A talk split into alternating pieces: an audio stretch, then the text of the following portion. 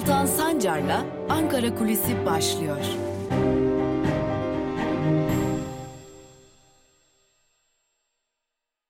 Merhabalar sevgili Özgürüz Radyo dinleyicileri ve Özgürüz Radyo'nun YouTube hesabının sevgili takipçileri.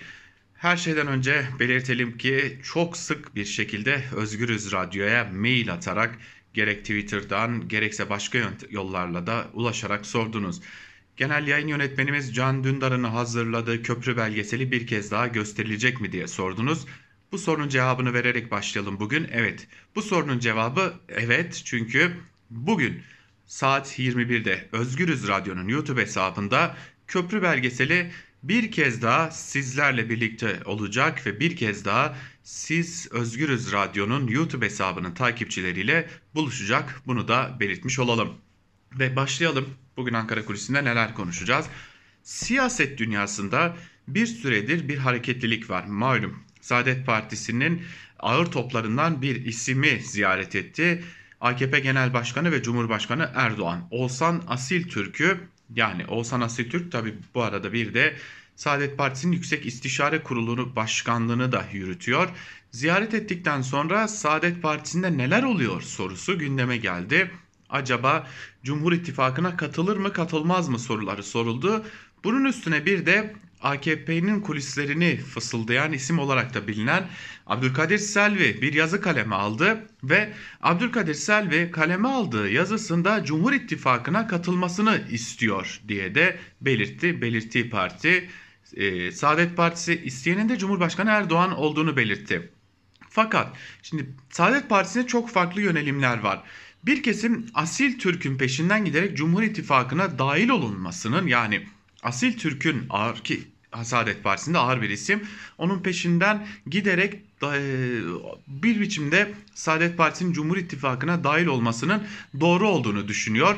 Öte yandan bu kesim CHP'den rahatsız olan kesim. Yani biraz da e, bir biçimde aynı zamanda e, muhafazakar, yoğun bir muhafazakarlık damarı bulunan bir kesim ve Cumhuriyet Halk Partisi'nin olmadığı bir İyi Parti gelecek ve DEVA gibi ittifaklara da sıcak bakan bir bir kesim.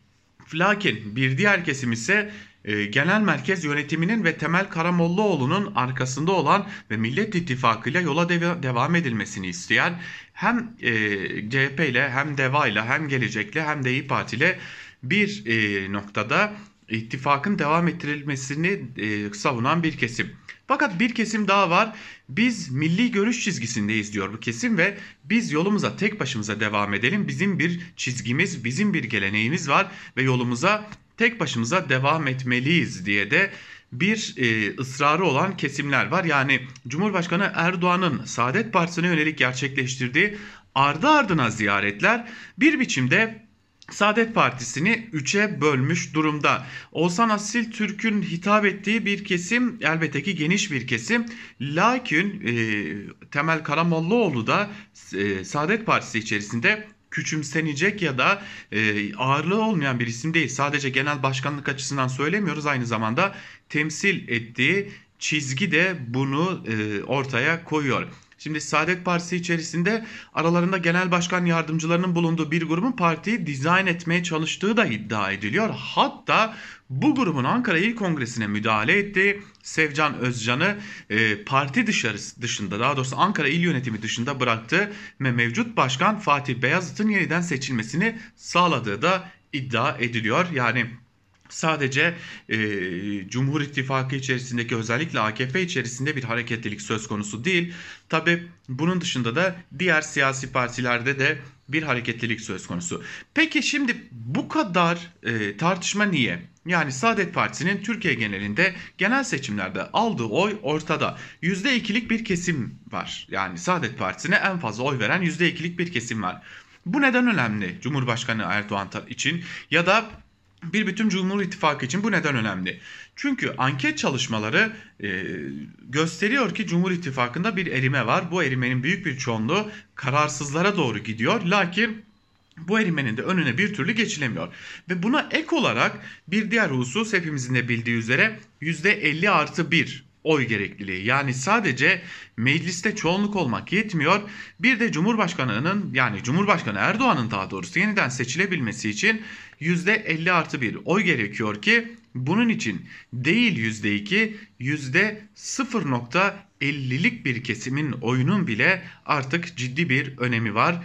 Kaldı ki özellikle AKP'den ayrılan e, Gelecek ve Deva partilerinin de AKP'den kopanlara hitap etmeye başlamasıyla birlikte bu ihtiyacın daha da büyüyebileceği belirtiliyor ve aynı zamanda AKP'den ayrılan muhafazakar kararsızların da Saadet Partisi'nin Cumhur İttifakı'na ve AKP ile birlikte hareket etmeye gelerek bir biçimde bunların da yeniden AKP'ye dönebilmesine dair bir umut besleniyor.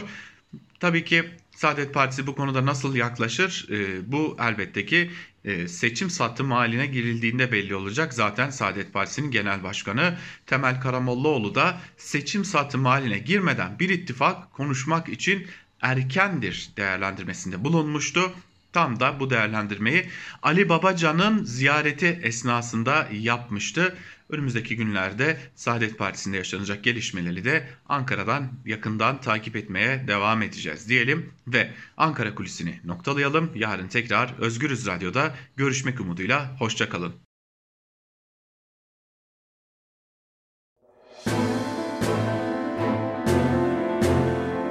Altan Sancar'la Türkiye basınında bugün başlıyor. Günaydın sevgili Özgürüz Radyo dinleyicileri. Özgürüz Radyo'da Türkiye basınında bugün programıyla haftanın 3. gününde de sizlerle birlikteyiz. Takvim yaprakları 27 Ocak çarşamba gününü gösteriyor ve bizler her zaman olduğu gibi bugün de gazete manşetleri ve günün öne çıkan yorumlarıyla sizlerle birlikteyiz. İlk gazetemiz Cumhuriyet olacak. Cumhuriyet gazetesinin bugünkü manşetinde tarafsız, sembolik ve partiler üstü olmalı sözlerine yer veriliyor. Ayrıntılar şöyle. Yeni hükümet sisteminin 3 yılda sorunları daha da büyütmesi üzerine güçlü parlamenter sistem arayışları hızlandı. CHP MYK'sı toplantısına da akademisyenlerin hazırladığı iki çalışma sunuldu. Çalışmalarda Cumhurbaşkanının partili olması yasaklanmalı, başkanlık, başbakanlık getirilmeli, meclis tarafından seçilmeli gibi öneriler yer aldı. AYM'ye ve Danıştay'a üye seçiminde Cumhurbaşkanlığının yetkisi kaldırılmalı, YSK'nın aldığı kararlar AYM'ye taşınabilmeli, halk kanun teklifi verebilmeli, HSK lağvedilmeli, YÖK üyeleri ve rektörler seçimle belirlenmeli, medya patronlarına kamudan ihale alma yasağı getirilmeli, rütük kaldırılmalı. Tabi akademisyenlerin önerileri şu an herhalde hayalini kurduğumuz Türkiye'ye kısmen yaklaşmak anlamına geliyor. Ee, Tabi bu da elbette ki iktidarın işine gelmeyecek bir şey. Öğretmene de aşı başlıklı bir haber. Okulların 15 Şubat'ta kademe, kademeli olarak yüz yüze eğitime başlamasının gündeme gelmesiyle gözler bu alandaki aşılamaya çevrildi. Okullar açıldıktan sonra vakalar artar mı endişesinin yaşandığını belirten hekimler, iyi organize edilmeden okulların açılmasının bedelinin ağır olacağına dikkat çekti. Profesör Ahmet Saltık, ülkemizde 1 milyon öğretmenin olduğunu, diğer personelle bu sayının daha da arttığını anımsatarak 18 altında da aşı yok. Aşı yapılmayan bir kitleye okulları açacaksınız. Bu şekilde açılması bir facia olur. Türkiye böyle bir serüvene girişmemeli uyarısında bulundu denilmiş. Para tüneli başlıklı bir haber. Avrasya tüneli uçakla yarışacak. 1 Şubat'ta en az %20.8 zam beklenen ücretler 36.4 liradan 44 liraya çıkacak. Ancak köprüler ve otoyollar gibi %26 zam gelirse geçiş ücreti 46 lira olacak. Tünele 2020 yılı için garanti ücreti olarak 472 milyon lira da ödenecek. Aslında para tüneli değil de e, Avrasya tünelini ben daha çok şöyle ekonomideki her şeyi yutan bir gediye, kara gediye benzetiyorum. Çünkü her şeyi yutuyor. Hiçbir şeyi bırakmıyor Türkiye ekonomisine dair. Ve geçelim evrensele. Evrenselin manşetinde Avrasya hortumu sözleri var. Ayrıntılar şöyle. Avrasya tüneline %26 zam geliyor. Verdiği araç geçiş garantisi nedeniyle 100 milyonlarca lira ödenen işletmeci şirkete hazineyi ve araç sahiplerini soyduran devlet kan ağlayan işçi ve esnafı görmezden geliyor. Sözleşme gereğince Avrasya Tüneli geçiş ücretlerine 1 Şubat'tan itibaren %26 zam gelecek. Böylece 4 yılda yapılan zam oranı %177'yi bulacak, otomobil geçişi 46 liraya yükselecek. Erdoğan'ın hazineye 180 milyon lira getirecek dediği tünelin işletmesine devlet verdiği araç geçiş garantisi nedeniyle sadece 2020 yılında için 472 milyon TL ödedi. Acaba bahsi geçen hazine kimin hazinesi? Geçmişi çarpıt, bugünü cezalandır. Demokratik Toplum Kongresi etkinliklerine katıldığı için ceza verilen Diyarbakır eski baro başkanı avukat Emin Aktar, iktidar çözüm süreci dönemine dair hafızayı yok sayıyor. Devlet, Kürt sorunu çatışarak çözmek koduna geri döndükçe o dönemde yer alan bütün siyasi aktörleri cezalandırıyor. Bugün istenmeyen kim varsa yarattığı suç çuvalına atıyor. HDP eski eş genel başkanı Selahattin Demirtaş suçlandığı konularla ilgili gazetecilere bilgi notu gönderdi. Cumhurbaşkanlığı seçimini hapse attırarak kendine siyasi üstünlük sağlayan Erdoğan'ın şimdi aynı yöntemlerle 2023 seçimlerini kazanma hesabı var. Beni ve HDP'yi kriminal hale getirerek partiyi kapatarak muhalefet bloğunu iyice sıkıştırmak hedefleniyor demiş e, Selahattin Demirtaş'ın da bilgi notunda. Tabi buradaki esas soru e, muhalefet bu oyuna düşüyor mu düşmüyor mu?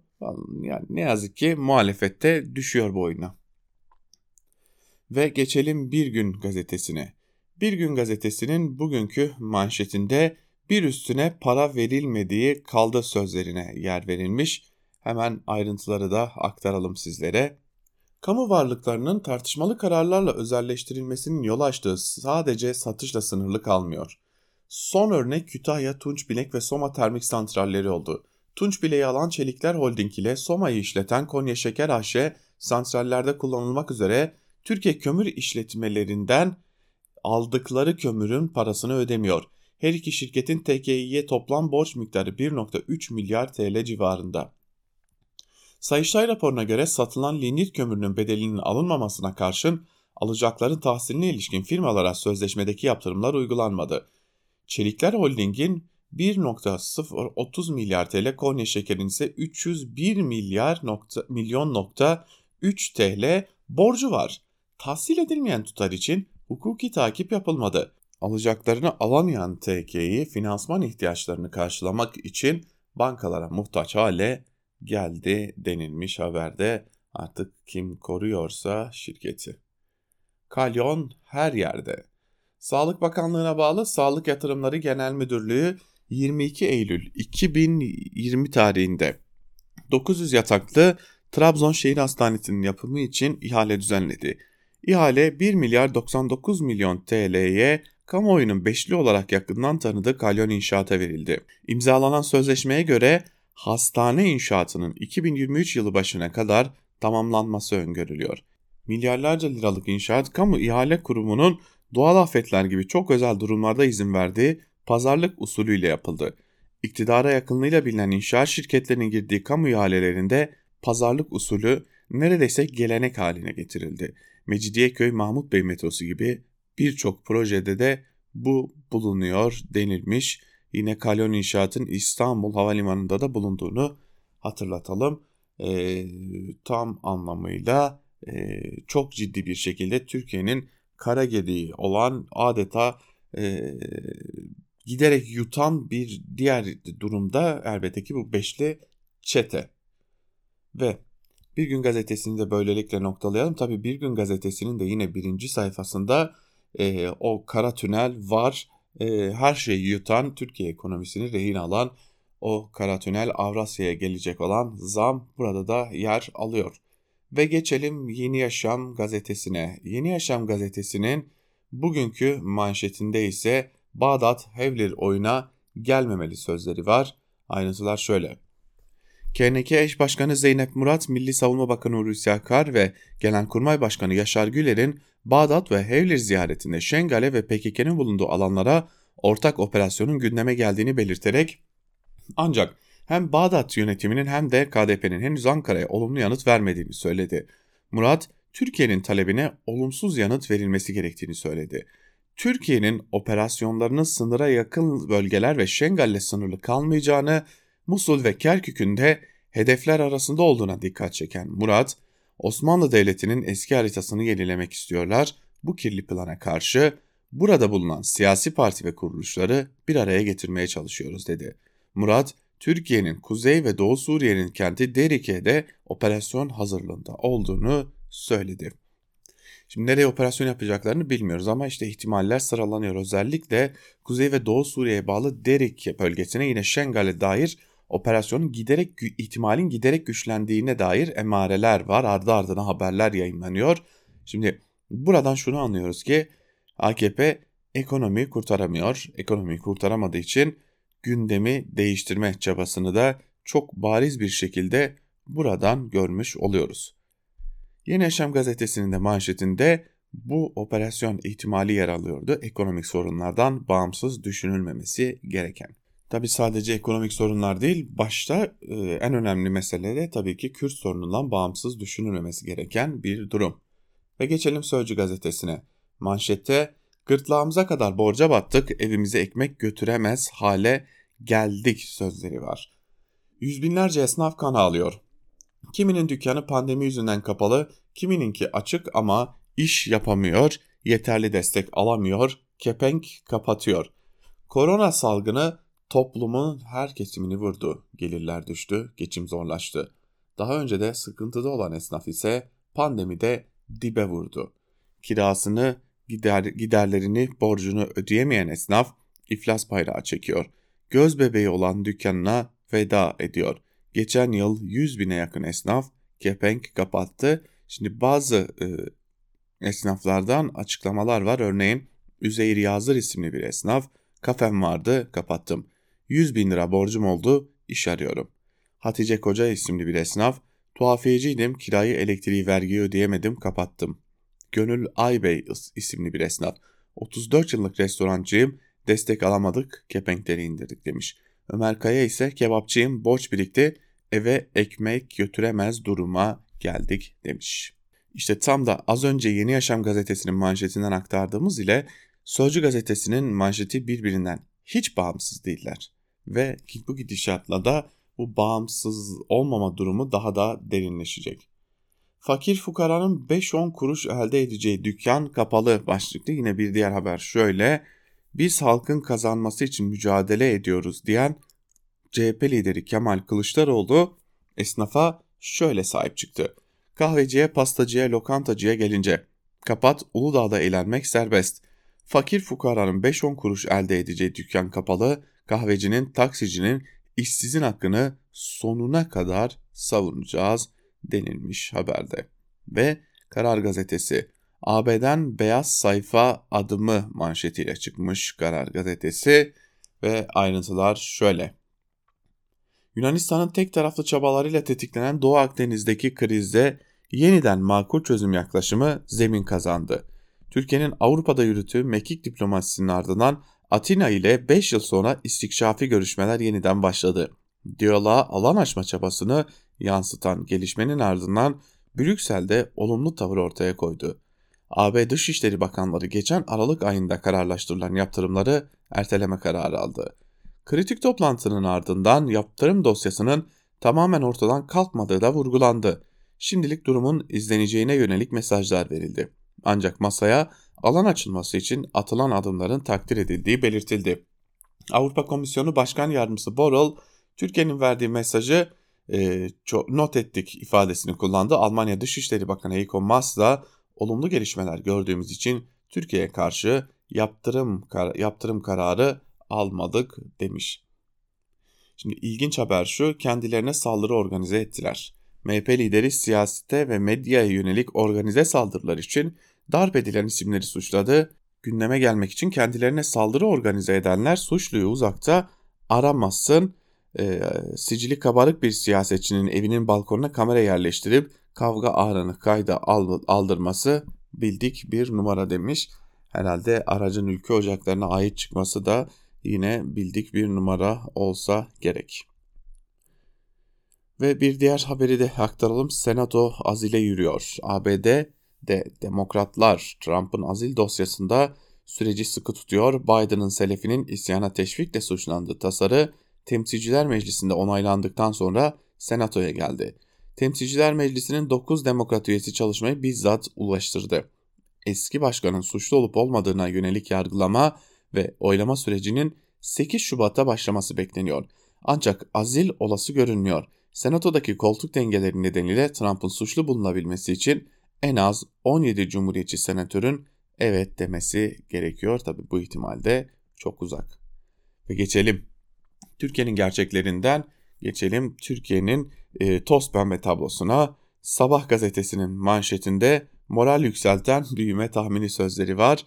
IMF'nin Türkiye için bu yılki büyüme tahminini %5'ten %6'ya yükseltmesi pandemi sürecindeki ekonomik başarı umutlarını katladı denilmiş. Milletin aklıyla alay eder gibi tabii ki bunu e, haber olarak görüp de vermemeye vermemek gerekiyor. 17 yerli aşı için zamanla yarış. Erciyes Üniversitesi faz 2 aşamasını 2 ayda tamamlayıp faz 3'e geçmeyi hedefliyor. 3 inaktif aşı çalışması faz 1 insan deneyleri aşamasında, 3 inaktif 2 adenovirüs ile virüs benzeri parçacık temelli aşıda insan deneylerine başlanacak denilmiş. Tamam biz artık yurt dışından aşı beklemeyelim o zaman. Ee, ne zaman uygun görürseniz o zaman bize aşı yaparsınız artık. Çünkü bu iş giderek e, umutsuz bir hal almaya başlıyor. Sabah gazetesinin e, aktardıkları bunlar ve Hürriyet'e bakalım şimdi. Hürriyet'in manşetinde karikatürle gelen baskın sözleri var. Ayrıntılar şöyle. Konyalı öğretmen Salih Korkmaz Erdil Yaşaroğlu'nun iki karikatürünü sitesinde izinsiz paylaşınca 5 polis tarafından evi basıldı. Büyük tepki gören ünlü karikatürist öğretmen için reklam alan siteleri var dedi. Bu suçlama karşısında yeni bir açıklama yapan öğretmen adım Bekir Salih Korkmaz, troll değil öğretmenim dedi. Yaşaroğlu'nun avukatı Kadir Kurtuluş ise biz kişilerden değil internet sitelerinden şikayetçi oluyoruz açıklaması yaptı. Daha sonra Korkmaz karikatüristle konuşup helalleştiklerini de aktardı denilmiş. Tamam bu e, Erdil Yaşaroğlu'nun bu konusu uzun süredir Türkiye'nin gündeminde ama böyle manşete çekilip Türkiye'de bu kadar başka hiçbir gündem yokmuş gibi aktarmak da ne bileyim yani sanki e, işte çok e, güllük gülistanlık bir ülkeyiz artık sadece bunları tartışıyoruz demek gibi olmuş. Türkiye'ye 50 milyon doz aşı gelecek. Cumhurbaşkanı Erdoğan gelişmiş ülkeler bile aşı bulamazken Türkiye 50 milyon doz aşının geleceğini söyledi. Gelişmiş ülkeler aşı bulmakla uğraşmıyor, genelde aşı üretmekle uğraşıyor. Ve geçelim Milliyet gazetesine. Milliyet'in manşetinde ise tarlada 2 lira, filede 12 lira sözlerine yer veriliyor. Üreticinin tarlasından yok fiyatına sattığı ürünler markette karşımıza fahiş fiyatlarla çıkıyor. Mazeresi hazır, ürün kurudu, kar yağdı, sel oldu. Üreticinin gündeminde düşük kazanç ve kredi borçları varken tüketici cep yakan pazar market fiyatları karşısında şaşkın. Maliye, Ticaret ve Tarım Bakanlıkları etiketlerle odaklanmış durumda. Üreticide 3 lira olan portakal markette 10 lira, üreticide 2,5 lira olan domates markette 8 lira 8 ile 12 lira, hatta çiftçinin para etmiyor diye 80 kuruş 1 liraya sattığı kıvırcık pazarda 5 lira. Üretici kazanamıyoruz derken komisyoncular 3 liraya aldıkları bir ürünün markette 8 lira olmasını makul görüyor. Tüketici ise elma, portakal gibi bol ve gündelik meyvelerin bile 10 liraya yaklaşan fiyatından şikayetçi, üreticiden çıkan sebze meyve tüketicinin sofrasına 3 kat fiyatla artışla geliyor. Bazı ürünlerde bu oran %500. Şimdi giderek artıyor gıda fiyatları ve e, ciddi bir rahatsızlık var. Tabi gıda fiyatlarının artması ekonomideki bozulmadan değil de aracıların uyanıklığından kaynaklanıyormuş gibi gösterme hevesini de çok rahat bir şekilde görüyoruz burada. Evet, Türkiye'de aracılar her zaman uyanıktılar. Her zaman yüksek kar elde etmek için bir biçimde bu tarz yöntemlere başvurdular. Lakin burada sadece aracılar suçlu değil. O aracıların komisyonlarına ek olarak petrol fiyatları, artan vergileri de eklediğinizde Biraz da sanki buradan kaynaklanıyormuş gibi ama milliyet onu söylemeyecek tabii ki. Milliyeti de noktalayalım ve gelelim Yeni Şafak'a. Yeni Şafak'ın manşetinde ise bugün militan sözleri var. Ee, Kılıçdaroğlu'na hedef almışlar yine. HDP ile ittifak kuran CHP'li belediyelerde örgüt üyeleri istihdam edip sokakları tahrik eden Kılıçdaroğlu'nun vali, kaymakam ve yargı mensupları, asker ve öğretmenleri militan diyerek hedef göstermesi bardağı taşırdı. Siyasiler Kılıçdaroğlu'na aynaya bak derken İçişleri Bakanlığı dava açıyor. Sanki HDP ile ittifak kurmak çok ciddi bir kriminal suçmuş gibi de e, gösterilmiş ya burada. Yani bu devir öyle ya da böyle dönecek ama e, bu devir döndükten sonra bu manşetleri alıp ne yapacaksınız çok merak ediyorum. Ve Akit'in manşetinde ise HDP PKK'nin ta kendisidir sözlerine yer verilmiş. Ee, orada CHP'yi HDP ile ittifakla suçlarken burada da HDP PKK'dir diyerek hedef göstermişler. Ee, ve HDP binalarına yapılan baskınlarda Öcalan'ın posterleri çıkıyor. Daha kaçırılan çocuklara ilişkin ajandalar ele geçiriliyor denilmiş. Ee, o zaman burada konuşmayacaksınız. Varsa bir örgütle ilişkisi kapatacaksınız kardeşim. Kapatmıyorsanız konuşmayacaksınız. Burada amaç e, ne üzüm yemek ne de bağcıyı dövmek. İkisi de değil gerçekten. Burada komple e, içerisinde bağcı da varken bağı komple ateşe vermek. Bu e, gazetelerin şu anda iktidarın da tek derdi bu gibi görünüyor. Ve geçelim günün öne çıkan yorumlarına. Biraz ekonomi konuşalım bugün. İlk olarak Mehmet Tezkan'ın T24'teki yazısına bakalım. Deskan yokluk ülkesi olduk sorumlusu kim diye soruyor yazısının başlığında ve bir bölümde şunlar aktarılıyor. Bir okur her şey üst üste geldi dedi ve ekledi. 3 kuruşluk gelirimiz vardı artık yok. Üstüne üstlük hayat öyle pahalandı ki altında kaldık. Eskiden bizim gibi insanlara dar gelirli derlerdi şimdi muhtaç olduk. Korona salgını tuz biber ekti. Maalesef dedim. Yönetilemeyen deneme yanılma tahtasına dönen karar verme etkisinde olanların gece rüyalarında gördüklerini sabah hayata geçirdikleri bir ülkede yaşıyoruz. Halimize bakınca bu yönetimle buna da şükür diyelim. Kepenk kapatan esnafın kapısına kilit vuran şirketlerin haddi hesabı yok. İşsizlik zaten kronik. 4 kişiden biri işsizdi, 3 kişiden biri işsiz haline gelmek üzereyiz. Ayakta kalmaya çalışan esnafın kair ekseriyeti günü kurtardı mı düğün bayram ediyor. 3 kuruş cebine kalırsa zil takıp oynayacak halde kapanan dükkan yok, şirket yok diyerek tarihe geçen, başını uzun süre artacak muhalefetin üzerinde tepineceği ifadeyi kullanan Cumhurbaşkanı bile sonunda pahalılıktan şikayet etti. Yağ, bakliyat, sebze ve meyve fiyatlarını öncelikli meselesi ilan etti ve ekonomi kurmaylarından bu artışın arka planını araştırmasını istedi. Allah'tan soğan ve patates hedefte değil de yine soğuk hava depoları baskınları olmuyor. Kameralar eşliğinde şu kadar patates yakaladık, şu kadar soğana el koyduk demeçleri verilmiyor. TV'ler birinci haber yapmıyor, gazeteler manşet atmıyor. Cumhurbaşkanı da hayatın aşırı pahalandığı gıda ürünlerinin rekorla koş, rekora, rekorlara koştuğunu kabul ettiğine göre bu işin müsebbibi kim? Sorumlusu hesap soracağımız kişi. Öncelikle tabii ki yürütmenin başında olan kişiye bakanlar olmalı. Ama bizim sistemde kabine yok, ortak sorumluluk yok, sorumlu tek kişi, yürütmenin yegane temsilcisi var. Birinci derecede sorumlu o. Ama o kişi aynı zamanda Cumhurbaşkanı olduğu için kimseye hesap vermek zorunda değil, yetkili ama sorumsuz. Ona soru soracak merci yok, yürütme, yasamaya soru bile soramıyor. Son soru. Ekonomik krizin sorumlusu kim veya çektiğimiz bu çilenin sorumlusu kim? Kendine az çok yeten ülkeyken yokluk ülkesi olduk demiş Mehmet Teskan ve yok öyle bir şey başlıklı yazısıyla gazete duvardan Kemal Can'ın yazısının da bir bölümünü hemen sizlerle paylaşalım sevgili dinleyiciler. İktidar hala eleştirilerin kaynağını ve hedefini yaşanan sorunlardan daha önemli bir mesele olarak sunabiliyor. Bu durumu en açık biçimde tarif eden yine Bahçeli'ydi. Ekmek bugün yoksa yarın buluruz ama ülkenin bekasını kaybedersek diye soruyordu. Eleştirmeyi ihanetle eşitlemenin kapısı böyle açılıyor. İster salgın yönetimi, ister işsizlik, ister insan hakları, ister adalet. Sorunu kim işaret ediyor ve neden bu sorunu göze sokuyor? Mesele bu ve bu yüzden sorunların inkarı meşru. Ekonomik sorunlar konusunda insanların buna kolay ikna olmasını hayret verici bulanların başka alanlarda benzer tepkiler gösterdiklerini de unutmamak lazım. Örneğin yurt dışından gelen her insan hakkı uyarısına iktidarla birlikte kimse bize talimat veremez diye höykürenler veya Kürtlere yapılan haksızlıklardan söz açanlara ellerinde metre ile ama mesafe diye koşanlar gibi. Hemen her başlıkta sorunları çözme iddiasını bir kenara bırakıp sıkıntıları inkar konusunda iktidarın geri adım atmayacağı hatta biraz gaza bile basacağı ortada.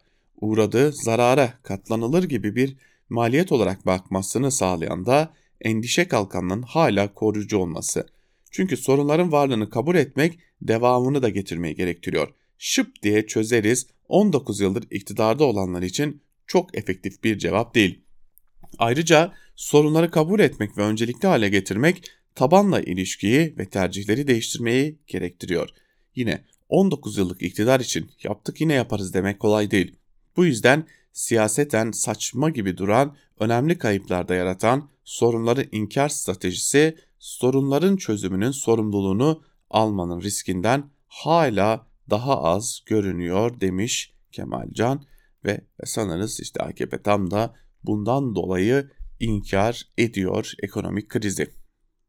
Ve bir diğer yazıya bakalım. Gazete Duvar'dan Ümit Akçay sert bir süreç geliyor başlıklı bir yazı kaleme almış. Yazısının bir bölümünde de şunları kaydetmiş Ümit Akçay. Türkiye ekonomisini analiz ederken kullanılan iki aygın pozisyonun hataları kolayca ortaya çıkıyor. Resmi muhalefetin sözcüleri tek adam yönetimi sürdükçe Türkiye Cumhuriyeti Merkez Bankası'nın faiz artıramayacağını iddia ederken yanılıyordu. Bir, e, bu basit bir siyasi indirgemeci analizlerle bir yere gidilemeyeceğini yaşayarak gördük. Diğer yandan iktidar çevrelerinin ileri sürdüğü gibi bir model değişimi de yaşanmadı. Türkiye ekonomisini karakterize eden mevcut finansal bağımlılık ilişkileri daha da derinleşti. İktidar sıkıştığı anda faizi arttırarak 2001 modeline dönmeyi çare olarak gördü. Önümüzdeki 6 ay için özel bir konjonktüre girdiğimizi söyleyebiliriz. İktidar ihracatın canlanacağı ve turizm gelirlerinin artacağı döneme kadar herhangi bir ekonomik veya siyasi itirazı çok daha sert bir şekilde bastırmayı deneyecek. Zira korona salgını sırasında oluşan yeni işsizleri 2018 kriziyle oluşanları eklediğimizde geniş tanımlı işsizliğin %30'ları aştığı bir sosyal gerçeklikten söz ediyoruz. Yani geniş toplum kesimleri hayat pahalılığının arttığı bir ortamda gelirinden de mahrum kalmış durumda. Mevcut çalışma koşulları ise ancak otoriter bir emek rejimi sayesinde sürdürülebiliyor. İktidar çevrelerinin beklentisi önümüzdeki yaz ayları itibariyle sermaye akımlarının canlanacağı ve korona kaynaklı sorunların geride bırakılacağı yönünde. Belli ki bu olana kadar güçleri yettiğince kimseye göz açtırmamak niyetindeler demiş e, yazısının bir bölümünde Ümit Akçay. Ve bir diğer yazı artı gerçekten Celal Başlangıç'ın yazısı kötü bir iktidar ancak gerçekler alaşağı edebilir başlığıyla sunulmuş. Yazının bir bölümünde şunlar kaydediliyor. 2020 boyunca 102.500 başvuruyla Rütük en çok şikayet Rütük'e en çok şikayet edilen kanal ATV hakkında üst kurul gündemine yalnızca iki dosya alınmış. Kurul bu kanala bir kez Türkçenin kaba kullanımından uyarı yaptırımı bir kez de ailenin korunmasına aykırılıktan 400 bin lira idari para cezası vermiş. Buna karşılık Tele1'e 16 idari para cezası, 8 gün boyunca 2 program durdurma ve bir kez de 5 günlüğüne ekran karartma olmak üzere 19 ceza. Halk TV'ye 12 kez idari para cezası, 10 gün boyunca 2 program durdurma, 5 günlüğüne ekran karartma olmak üzere 15 yaptırım. KRT'ye 3 kez idari para cezası. Fox TV'ye 9 kez idari para cezası bir kez de 3 ana haber bülteninin durdurulması. İşte sarayın kendisine biat etmeyen medyayı cezalandırmak için kurduğu dev mekanizma bu. Muhalif siyasetçiler, bağımsız medya, gerçek gazeteciler e, gerçekleri söylemesin, yazmasın diye saraya bağlı savcılar tarafından yazılan iddianamelerle ağır hapis cezasıyla karşı karşıya bırakılıyor. Hakimler iktidarı eleştiren, gerçekleri ortaya koyan haberlere erişim engeli getiriyor anında. Hatta bir mahkemenin kararına bile bir başka mahkeme erişim engeli koyuyor. Erişim engeli konulduğuna dair haberlere de bir kez daha erişim engeli getiriliyor. Muhalif seslere yer veren, iktidara eleş, eleştiri yönelten gerçekleri söyleyen televizyon kanalları Kültür ve Turizm Bakanlığı'na bağlı Radyo Televizyon Üst Kurulu tarafından idari para cezası ve yayın durdurma, ekran karartma yağmuruna tutuluyor. Saraya bağlı olmayan medyanın iktidarı yıkılmasından korkuyor, yıkmasından korkuyorlar. Saraya bağlı olmayan medyanın ekonomik kararlara hükmetmesinden korkuyorlar. Saraya bağlı olmayan medyanın istediğini başa getirip istediğini Allah aşağı etmesinden korkuyorlar. Aslında saray iktidarı muhalif siyasetçilerin gerçekleri söylemesinden, e, bağımsız gazetecilerin ve televizyonların gerçekleri dile getirmesinden, halkın gerçekleri öğrenmesinden çok korkuyorlar. Biliyorlar ki kötü iktidarları ancak gerçekler alaşağı eder. Korkunun ecele faydası yok. Çünkü gerçeklerin eninde sonunda ortaya çıkmak gibi kötü bir huyu vardır demiş Celal başlangıçta. Ve biz de Celal Başlangıç'ın bu yazısıyla birlikte bugünlükte Türkiye basınında bugün programını noktalıyoruz. Yarın tekrar Özgürüz Radyo'da görüşebilmek umuduyla hoşçakalın.